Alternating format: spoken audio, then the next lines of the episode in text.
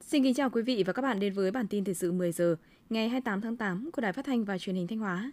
Chương trình đang được thực hiện trực tiếp trên sóng FM tần số 92,3 MHz, trực tuyến trên website truyền hình thanh hóa.vn. Phó Thủ tướng Chính phủ Trần Hồng Hà vừa ký quyết định phê duyệt quy hoạch phát triển hệ thống cảng cạn thời kỳ 2021-2030, tầm nhìn đến năm 2050. Theo quy hoạch, tỉnh Thanh Hóa thuộc hành lang vận tải ven biển phía Bắc, quốc lộ 1 và quốc lộ 10 với phạm vi quy hoạch gồm các tỉnh và thành phố Thanh Hóa, Ninh Bình, Nam Định, Hà Nam, Thái Bình, Hải Phòng, Quảng Ninh.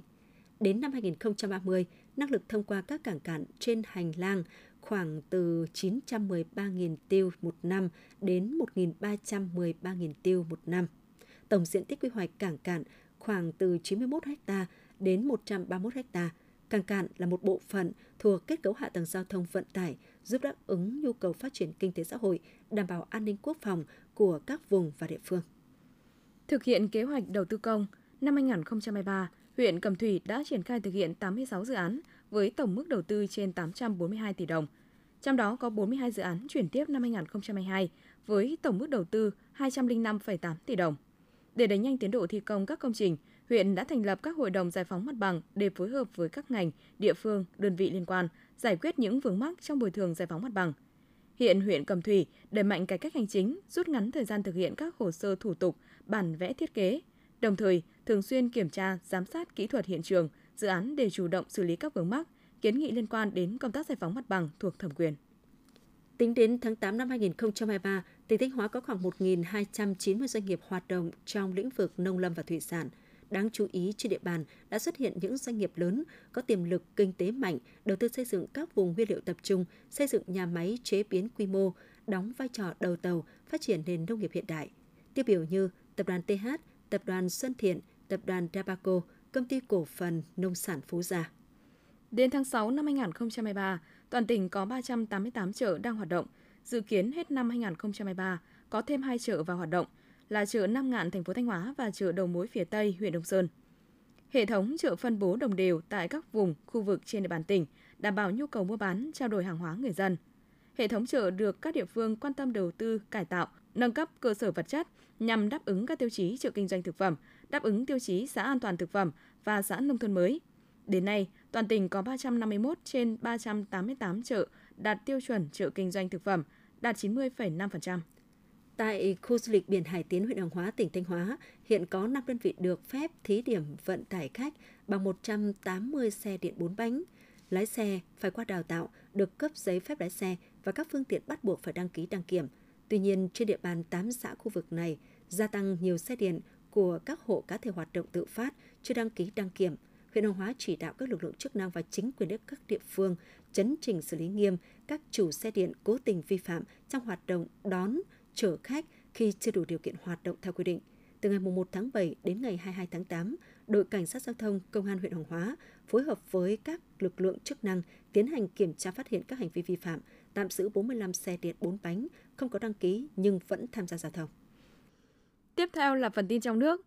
Nhân kỷ niệm 78 năm Cách mạng tháng 8 và Quốc khánh mùng 2 tháng 9, 54 năm ngày mất của Chủ tịch Hồ Chí Minh và 54 năm thực hiện di trúc thiêng liêng của người. Tại đền thờ Chủ tịch Hồ Chí Minh Ba Vì Hà Nội, Chủ tịch nước Võ Văn Thưởng chủ trì lễ dân hương tưởng nhớ Chủ tịch Hồ Chí Minh tại đền thờ Bác trên đỉnh Vua, núi Ba Vì, núi tổ tâm linh của người Việt. Viết lưu bút tại đền thờ Bác, Chủ tịch nước bày tỏ đời đời ghi nhớ công lao trời biển của Chủ tịch Hồ Chí Minh vĩ đại. Chúng cháu không ngừng học tập, làm theo tư tưởng, đạo đức phong cách của người, phấn đấu đoàn kết, xây dựng một nước Việt Nam hòa bình, thống nhất, độc lập, dân chủ, giàu mạnh, góp phần xứng đáng vào sự nghiệp cách mạng thế giới theo di trúc của Bác. Nhận lời mời của Thủ tướng Phạm Minh Chính, Thủ tướng Singapore Lý Hiển Long và phu nhân thăm chính thức Việt Nam từ ngày 27 đến ngày 29 tháng 8 năm 2023, diễn ra trong bối cảnh hai nước kỷ niệm 50 năm thiết lập quan hệ ngoại giao và 10 năm thiết lập quan hệ đối tác chiến lược.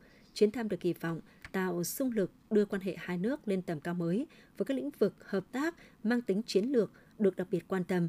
Hiện với hơn 3.200 dự án còn hiệu lực với tổng số vốn đăng ký hơn 73 tỷ đô la Mỹ, Singapore tiếp tục là nhà đầu tư đứng đầu ASEAN và thứ hai trên thế giới tại Việt Nam. 6 tháng đầu năm nay, Singapore là đối tác đầu tư nước ngoài lớn nhất của Việt Nam. Theo Cục Đầu tư nước ngoài, Bộ Kế hoạch và Đầu tư, tính đến ngày 20 tháng 8, tổng vốn FDI đăng ký vào Việt Nam đạt gần 18,15 tỷ đô la Mỹ, tăng 8,2% so với cùng kỳ năm 2022. Cụ thể, trong 8 tháng, có 1.924 dự án mới được cấp giấy chứng nhận đăng ký đầu tư, với tổng vốn đăng ký đạt hơn 8,87 tỷ đô la Mỹ, tăng 69,5% về số dự án và tăng 39,7% về số vốn so với cùng kỳ năm ngoái. Nguồn vốn đầu tư theo hình thức hợp tác công tư PPP được coi là tiềm năng, tiềm lực cho hạ tầng giao thông. Tuy nhiên, dù đã có luật PPP, nhưng việc thu hút các dự án giao thông theo hình thức này vẫn chưa nhiều khả quan. Nhiều vướng mắc vẫn chưa được giải quyết, khiến nhiều dự án vẫn thi công cầm chừng, thậm chí thua lỗ. Chỉ tính từ năm 2021 đến năm 2025, cả nước cần tới hơn 462.000 tỷ đồng cho hạ tầng giao thông, nhưng ngân sách nhà nước chưa thể đáp ứng đủ. Ngân sách mới đáp ứng được 66% và cần nguồn vốn từ tư nhân cho giao thông. Do đó, việc tạo lòng tin, chia sẻ khó khăn và hài hòa lợi ích giữa người dân nhà nước doanh nghiệp sẽ là chìa khóa để thu hút nguồn vốn này vào các dự án giao thông trong thời gian tới. Bộ Giáo dục và Đào tạo đã trình chính phủ dự thảo sửa đổi bổ sung một số điều của Nghị định 81 về học phí. Theo đó, trần học phí với đại học công lập chưa tự đảm bảo chi thường xuyên năm học mới này là 1,2 đến 2,45 triệu đồng một tháng.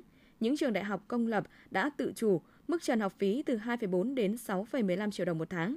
Với bậc mầm non, phổ thông công lập, mức trần học phí với các trường chưa tự đảm bảo chi thường xuyên dao động từ 30.000 đến 650.000 đồng tùy cấp học và khu vực. Mức này đã được nhiều địa phương, trong đó có Hà Nội, Thành phố Hồ Chí Minh áp dụng từ năm học vừa qua. Nghị định 81 được chính phủ ban hành năm 2021, trong đó quy định lộ trình tăng học phí công lập đến năm 2026. Theo đại diện vụ giáo dục đại học, Bộ Giáo dục và Đào tạo, năm nay thí sinh trúng tuyển đại học đợt 1 tăng 7,9% so với năm ngoái. Trong hơn 1 triệu thí sinh thi tốt nghiệp, có 660.000 em đăng ký xét tuyển đại học, tăng gần 5% so với năm ngoái. Trong số này, số thí sinh trúng tuyển ở nguyện vọng 1 là hơn 49%. Vụ Giáo dục Đại học cũng cho biết số lượng thí sinh trúng tuyển sớm chọn đăng ký nguyện vọng 1 chỉ chiếm 32,2%. Như vậy, còn gần 70% thí sinh có nguyện vọng ảo chưa phải là nguyện vọng yêu thích nhất. Từ đó, các trường cũng khó dự báo thí sinh ảo.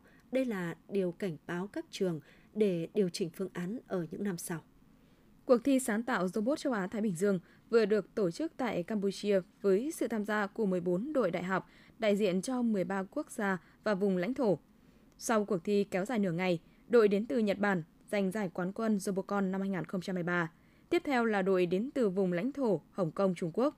Trong khi đội Trung Quốc, Đại lục và Việt Nam đều xếp thứ ba. Tại sự kiện, Campuchia đã trao cờ cuộc thi sáng tạo robot châu Á Thái Bình Dương cho Việt Nam, nước đăng cai sự kiện này vào năm 2024. Tại quảng trường Nguyễn Tất Thành, thành phố Phan Thiết, tỉnh Bình Thuận, Trung tâm Triển lãm Văn hóa Nghệ thuật Việt Nam thuộc Bộ Văn hóa Thể thao và Du lịch phối hợp với Sở Văn hóa Thể thao và Du lịch tỉnh Bình Thuận vừa tổ chức lễ khai mạc triển lãm Di sản văn hóa biển đảo Việt Nam năm 2023. Triển lãm với chủ đề Di sản văn hóa biển đảo Việt Nam tập trung giới thiệu những di vật, bản đồ cổ, tư liệu Hán Nôm về quần đảo Hoàng Sa Trường Sa và các châu bản Triều Nguyễn có nội dung về chủ quyền biển đảo Việt Nam – với hơn 200 bức ảnh có giá trị nghệ thuật làm nổi bật sự quan tâm của Chủ tịch Hồ Chí Minh, của Đảng và Nhà nước đối với công cuộc xây dựng bảo vệ vững chắc chủ quyền biển đảo Tổ quốc.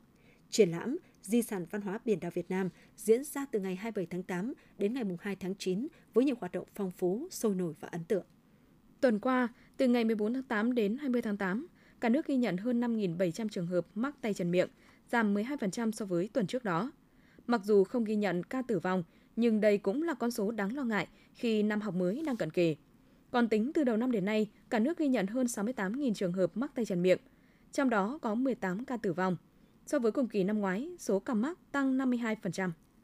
Tính đến thời điểm này, đã có 6 trên 11 dự án thành phần của dự án cao tốc Bắc Nam phía Đông giai đoạn 1 với tổng chiều dài 425 km đã hoàn thành, còn lại 5 dự án thành phần chưa thông xe. Trong đó, cao tốc quốc lộ 45 Nghi Sơn và Nghi Sơn Diễn Châu sẽ chính thức về đích trong lễ Quốc khánh mùng 2 tháng 9. Theo lãnh đạo Ban Quản lý Dự án 2, Bộ Giao thông Vận tải, chủ đầu tư dự án thành phần cao tốc Bắc Nam, đoạn quốc lộ 45 Nghi Sơn, tuyến cao tốc có chiều dài là 43,28 km đi qua địa phận huyện Đông Cống và thị xã Nghi Sơn, tỉnh Thanh Hóa. Đến thời điểm này, các nhà thầu đang gấp rút đẩy nhanh tiến độ thi công xuyên đêm, hoàn thiện các hạng mục cuối cùng nhằm thông xe tuyến chính vào dịp nghỉ lễ Quốc khánh mùng 2 tháng 9 tới đây.